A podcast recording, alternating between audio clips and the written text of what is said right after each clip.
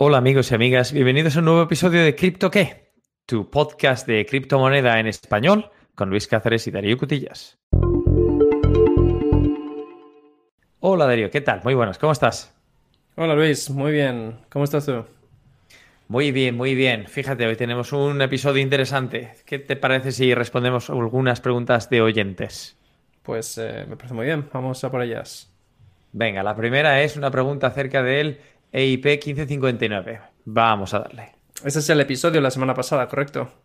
Exacto. Muy bien, pues a ver qué nos dicen. Hola chicos. Después de vuestro último episodio me quedó una duda que quizás podéis profundizar un poco más y es eh, cómo es posible que haya bloques con capacidad variable. Muchas gracias. Muy bien, una pregunta interesante. ¿Cómo es posible que haya bloques con capacidad variable, Darío? ¿Quién nos, quién nos envía esta pregunta? Em, no lo dice, yo no tengo la información de quién nos envía esta pregunta. bueno, pues un anónimo, un, un anónimo que nos envía esta pregunta. Muy bien, es aquí, una... aquí hay un usuario, pero no creo que el usuario se pueda identificar un nombre, entonces es irrelevante al motivo de esta cuestión. No, solo por curiosidad. Bueno, pues eh, señor Anónimo, eh, gracias por enviarnos esta, esta pregunta sobre EIP 1559. Efectivamente, en, esta propuesta se introduce el tamaño de bloques variables. Y bueno, una forma de, imaginarse, eh, un símil sería si tú estuvieses guardando información en escribiendo un registro, podrías hacerlo en un archivador que tuviese capacidad para hojas A3 y hojas A4, pues tamaño de bloque variable significa que a veces eh, permites meter hojas de tamaño A3 y otras veces hojas de tamaño A4. ¿Vale? Y bueno, lo más importante en realidad no es tanto el tamaño de bloque variable, sino el por qué se permite esto. ¿Tienes alguna idea de, del por qué, Luis? Si no recuerdo mal lo que comentabas la semana pasada, queríamos permitir, en, lugar, en primer lugar, la flexibilidad eh, para optimizar la capacidad de la red y las, eh, mantener las fees a un cierto nivel.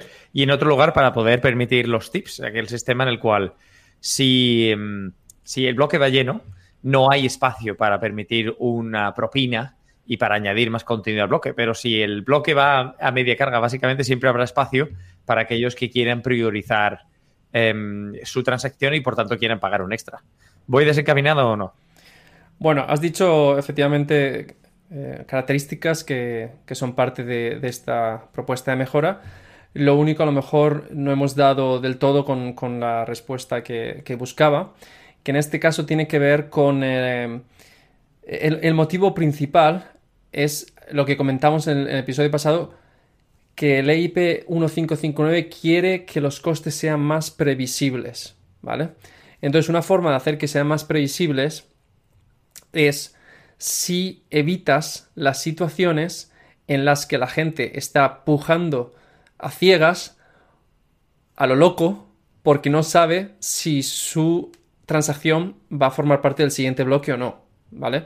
En un sistema como el que teníamos hasta ahora, eh, si yo estoy desesperado porque quiero que mi transacción, estoy enviando una transferencia y, quiero que mi transacción vaya sí o sí en la siguiente, porque ese dinero tiene que llegar a, mi hijo que está desesperado porque necesita eso, porque si no, no puede salir del país. Esa puja de los NFTs. Eh. Exacto, pues entonces yo voy a, poner un, una, uh, que voy a estar dispuesto a pagar un gas muy alto y, y, como ese gas lo tengo que imaginar, es decir, no sé cuánto va a ser el gas final, algo así. Y, claro, es que anteriormente, como el tamaño de gas era fijo, eh, perdón, el, tamaño de bloque era fijo y se medía en, el, gas, o sea, cuántas, la, cuántas operaciones o cuánta complejidad de operaciones caben en un bloque. Em, esto hace que, no, no, existe esa. No hay una especie de colchón, ¿vale?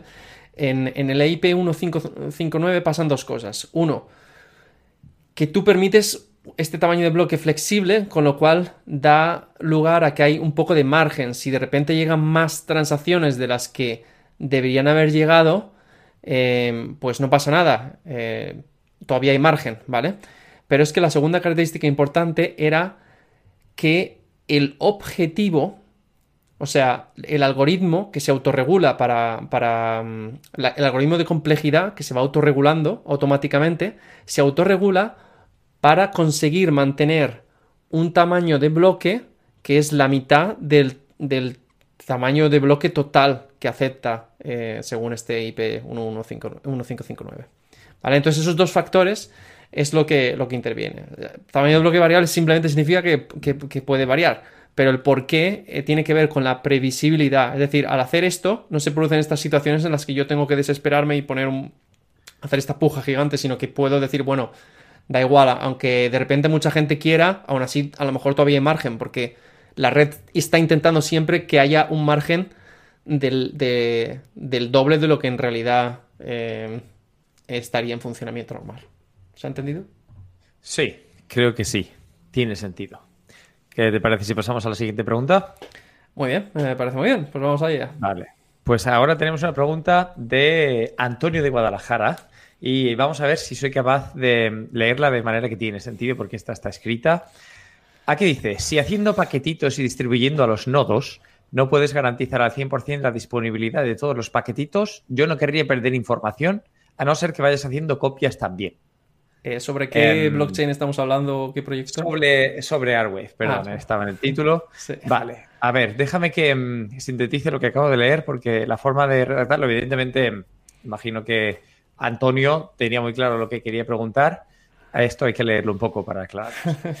Me imagino que la pregunta reexplicada, si vas haciendo paquetitos y distribuyendo los nodos, ¿cómo puedes garantizar al, 100% la disponibilidad de todos los paquetitos si no vas haciendo copias? Y aquí Antonio está preocupado con perder información. Sí, eso es al final, yo también lo entiendo así. Al final Antonio lo que le preocupa es que él pone la información en la red, esa información es como si coges un filete y lo has cortado en trozos y repartes un trozo de filete por distintos sitios y dices, bueno, y ahora quiero recuperar mi filete, pero ¿y si, y si unas personas han comido parte de ese filete? ¿Cómo, ¿Cómo monto otra vez el filete entero, no?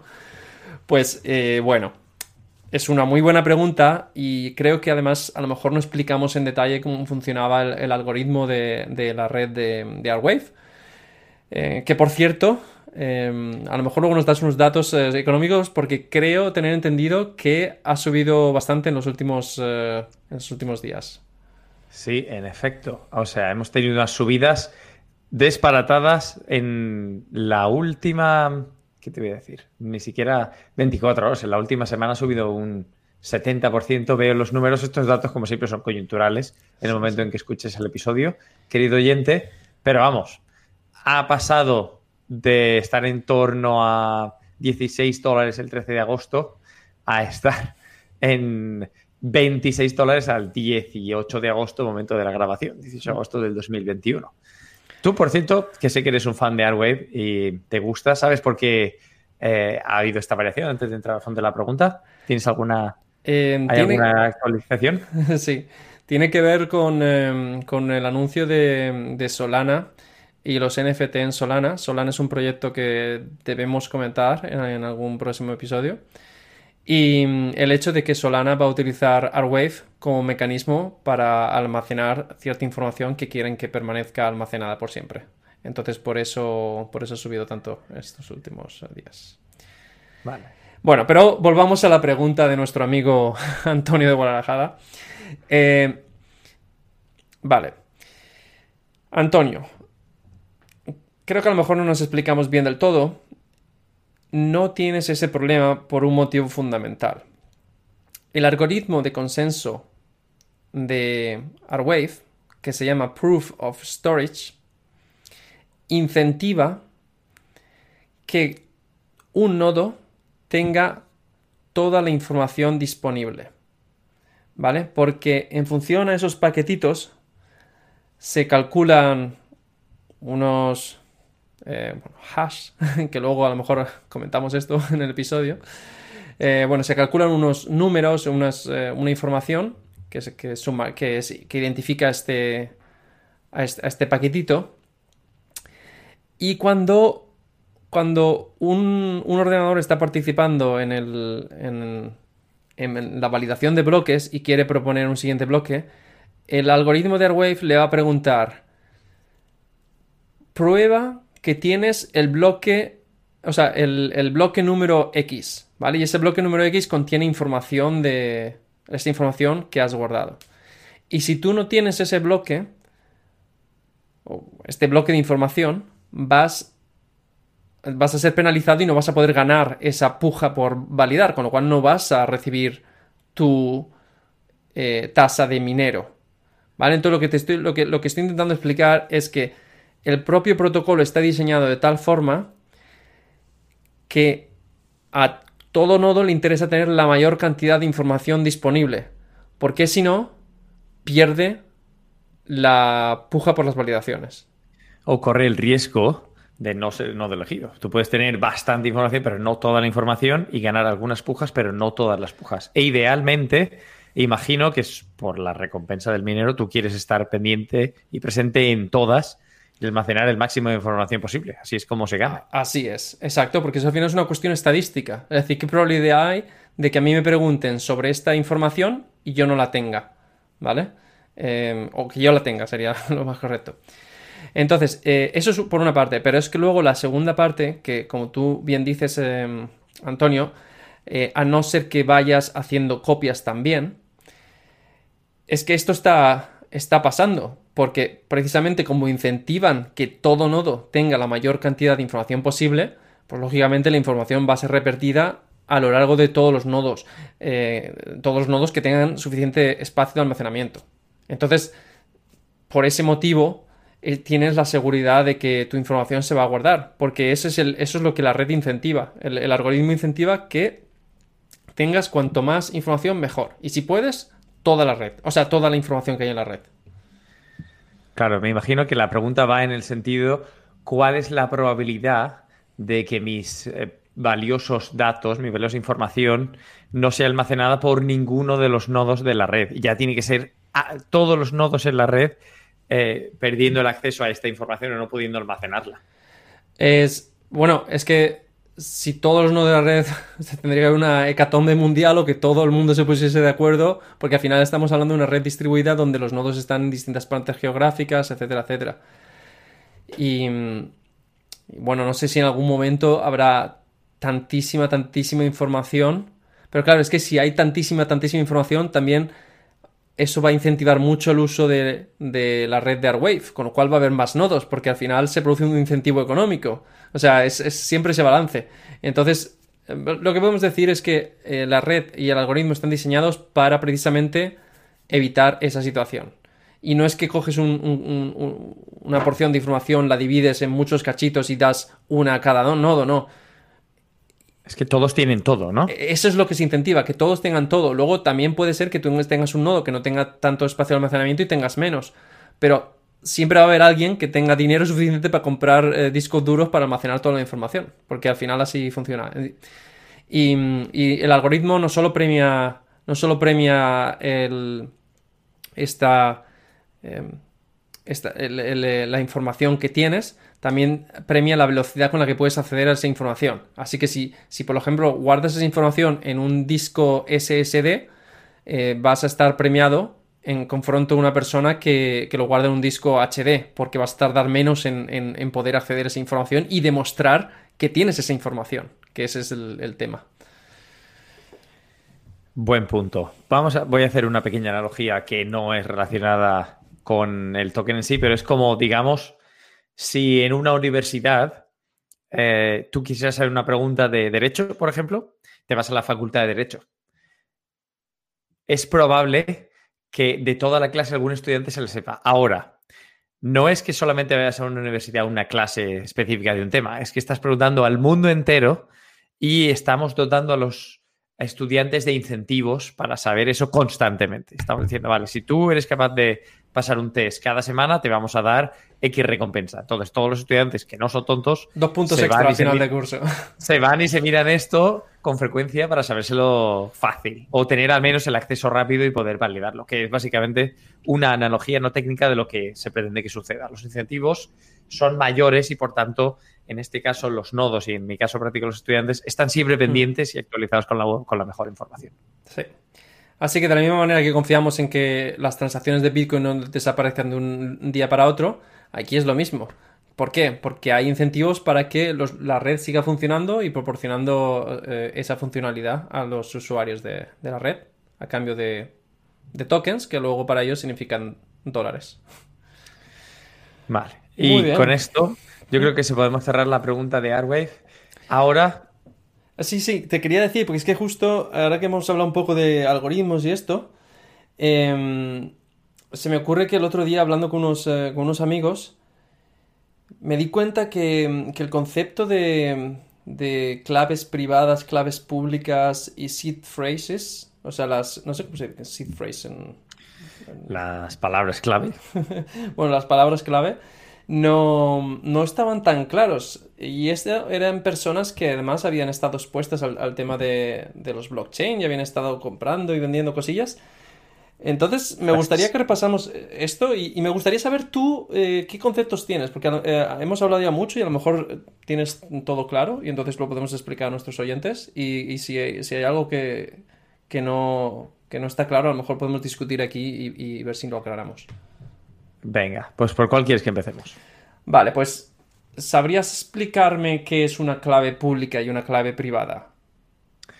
Vale.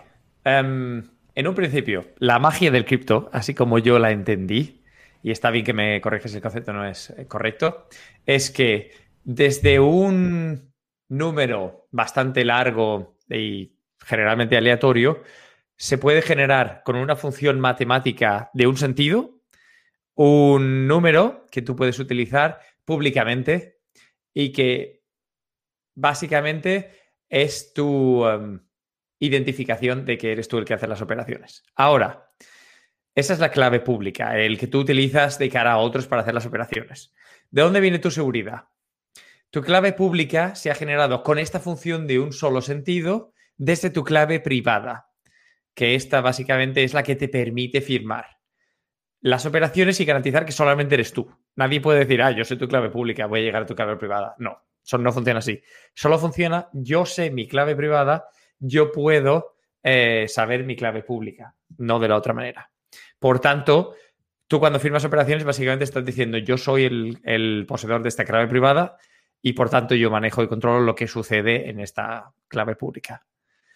Hasta ahora es un entendimiento razonable y lógico. ¿Me has entendido el argumento o solamente me he entendido yo solo?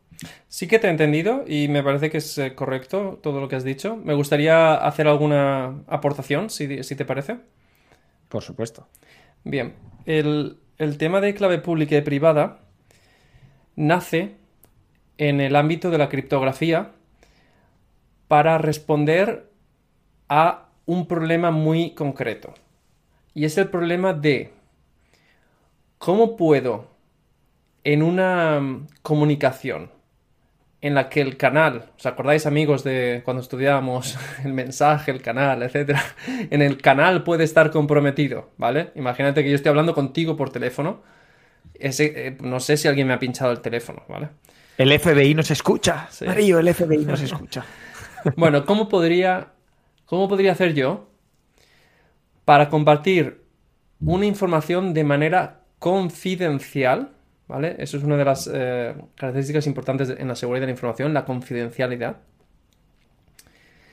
Suponiendo que yo no tengo la posibilidad de encontrarme contigo por anticipado, en privado, y hacer un intercambio de una contraseña de las de toda la vida, que yo te digo a ti, ah, mira, voy a encriptar, voy a, voy a, voy a ponerle un password, ¿no? Es lo que diríamos, voy a ponerle un password a esto y tú sabes que este password es esto. Y tú lo usas luego para, para desencriptar, ¿no?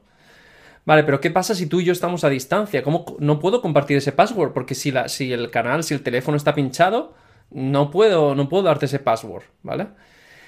Y este fue el problema básico que, que se intentó resolver con lo que se llama la criptografía asimétrica, ¿vale? Y asimétrica viene del hecho de que tienes, como tú muy bien has explicado, una parte pública y una privada. Y la parte pública, como has dicho, se deriva a través de una función matemática de, un solo uso, de, un sola, de una sola dirección. Eso lo has explicado muy bien, ¿vale? Entonces, este, teniendo esta, esta capacidad, y por cierto, por, si tenéis curiosidad por qué se puede tener una función que solo funciona en un sentido pero no funciona en otro, ¿vale? ¿Por qué, puedo derivar una cosa de de una cosa y no puedo hacerlo al contrario?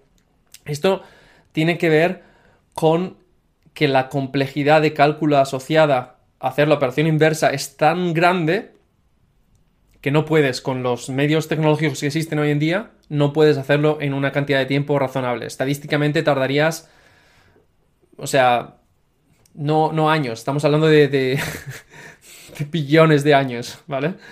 Off topic, hay hay algunos agoreros preocupados por qué va a pasar cuando la computación cuántica llegue y se puedan hacer estas operaciones y al que le interese le podemos dejar un par de vídeos de YouTube en el enlace para que se relajen, que no parece haber gran motivo de preocupación hoy día. Exacto, y eso fue, una pregunta que yo también me hice en su día y la respuesta es, está tranquilos que los eh, algoritmos que se utilizan hoy en día ya están calculados para no que no se puedan romper con, este tipo de ordenadores cuánticos que podrían surgir en un momento determinado. Vale, volviendo al Revit. No, pues eh, eh, eso es lo que quería decir, que tiene que ver con esta, con, cómo pasamos la información. Y bueno, así muy rápido simplemente diré que estas funciones de un solo sentido tienen que ver con la, con, con la factorización de números primos. Para el que le interese las matemáticas puede buscar un poquito más. Y bueno, eso se puede hacer, existen ese tipo de funciones y entonces se, permite calcular estas clave privada y clave pública. hasta, ahí, hasta ahí está claro. Entonces, ¿qué te parece si me explicas qué es un seed phrase y en qué se diferencia de una clave privada, por ejemplo? La frase semilla es la, la, traducción que nos ofrece Google de este término, o la oración semilla, dependiendo de qué traductor hayas utilizado. En materia de usuario básico, cuando tú te creas un, wallet, a ti te dan 12 o 24 palabras. Por lo general, em, no tiene ningún sentido entre ellas. Simplemente con esas 12 o 24 palabras, tú puedes recuperar tu clave privada. Solo si las introduces en ese orden. La frase semilla de por sí no, no sirve para nada, no te permite firmar operaciones. Lo que te permite es acceder a tu clave privada. Y con tu clave privada sí puedes firmar operaciones. Entonces, digamos, si fuera un humano capaz de recordar su clave privada de por sí fácil, perfecto, pero clave privada de por sí es un chorro de números eh, en un orden bastante complicado de recordar. Para poder garantizar el acceso a esto y no perderlo, como tantos otros han hecho antes y seguiremos haciendo, em, se decidió utilizar eh, palabras en inglés basadas en, em, en un estándar, que si no, me si no recuerdo mal cuando lo comentamos es el BIP 39, pero vamos, lo que cuenta es, tú insertas las palabras mnemotécnicas y con esas palabras tú puedes generar tu clave privada. Por eso siempre te dicen nunca le des tu oración semilla a nadie, porque entonces estás básicamente dando acceso a tu monedero y cuando das acceso al monedero, cualquiera puede hacer operaciones en tu nombre y lo primero que harán será mandarte, mandarse tu dinero a su cuenta.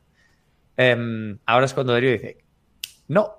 No, sí, es correcto. Eh, solo tengo algo más que añadir, que mm, es, bueno, has dicho, como, has dicho muy bien que, es una, para empezar es porque, o sea, existen para facilitar un poco la interacción con el usuario, ¿no? Porque trabajar con clave pública y clave eh, privada es, eh, es, muy difícil. Bueno, o sea, trabajar con la clave privada, que son números muy largos, secuencias de caracteres y números muy largos, ¿vale?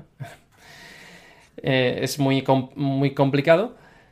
Entonces, el seed phrase te acerca a que tú tienes una, una frase muy larga, pero en un idioma inteligible, en palabras en, inglés.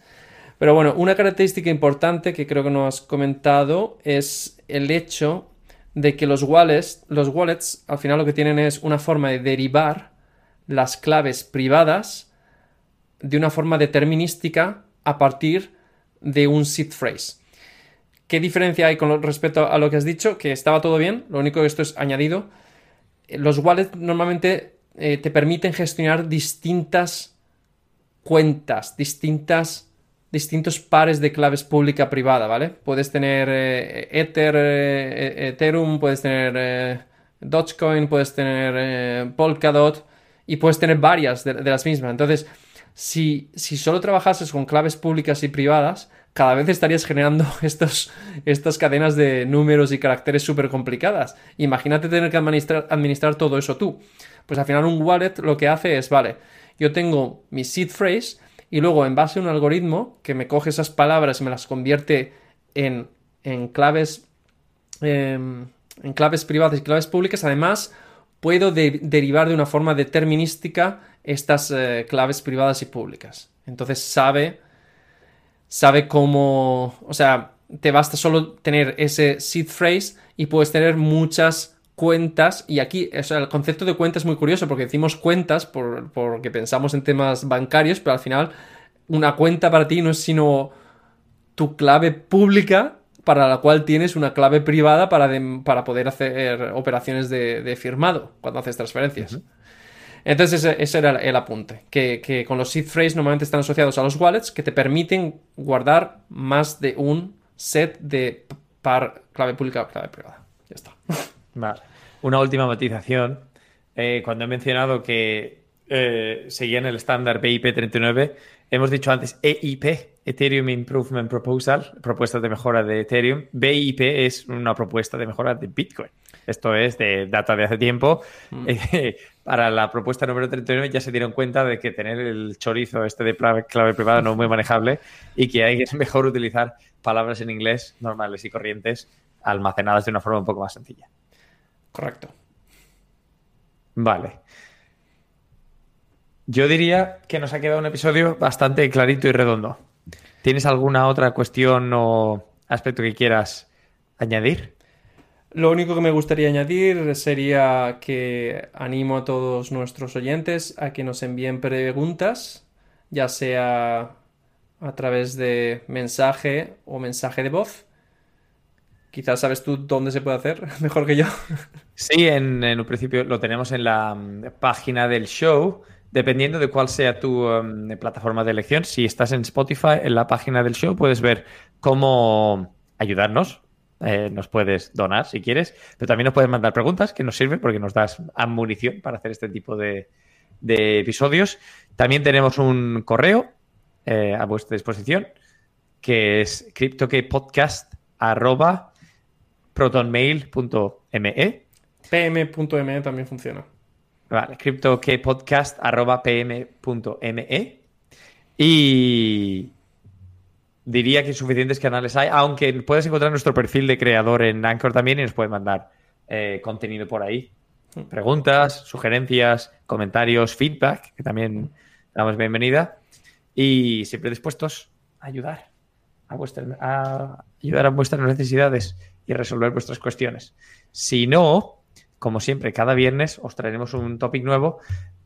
hay muchos topics en el candelero, pero vamos, además de, los movimientos últimamente en el mercado que hemos comentado por encima, el de Airwave, eh, el hack que siempre se nos queda pendiente en el candelero, esta Solana que has comentado y a mí me gustaría cubrir en uno de los próximos episodios. Así que, eh, como ves, querido oyente, muchos topics se nos acumulan. Por cierto, un toque de cierres, dado que no lo había comentado. Em, Charles Hoskinson, el fundador de Cardano y miembro activo de la comunidad y en Twitter, publicaba que los smart contracts estarán soportados en Cardano desde el 12 de septiembre, si no me equivoco, es el target date, la fecha estimada. Por eso, querido oyente, si has visto un repunte de Cardano últimamente, se debe a ese anuncio. Y es que en el fondo los mercados reaccionan a la expectativa de tener esa funcionalidad. Muy bien, pues muchas gracias por esta información. Y deseamos a todos nuestros oyentes un fantástico fin de semana y que vengan la próxima semana a escucharnos, donde estaremos encantados de seguir con ustedes y resolver cualquier duda. Fenómeno. Pues como dice mi mamá, con esto y un bizcocho, hasta mañana a las 8 o hasta el viernes de la semana que viene a las 8. Un saludo. Hasta la próxima.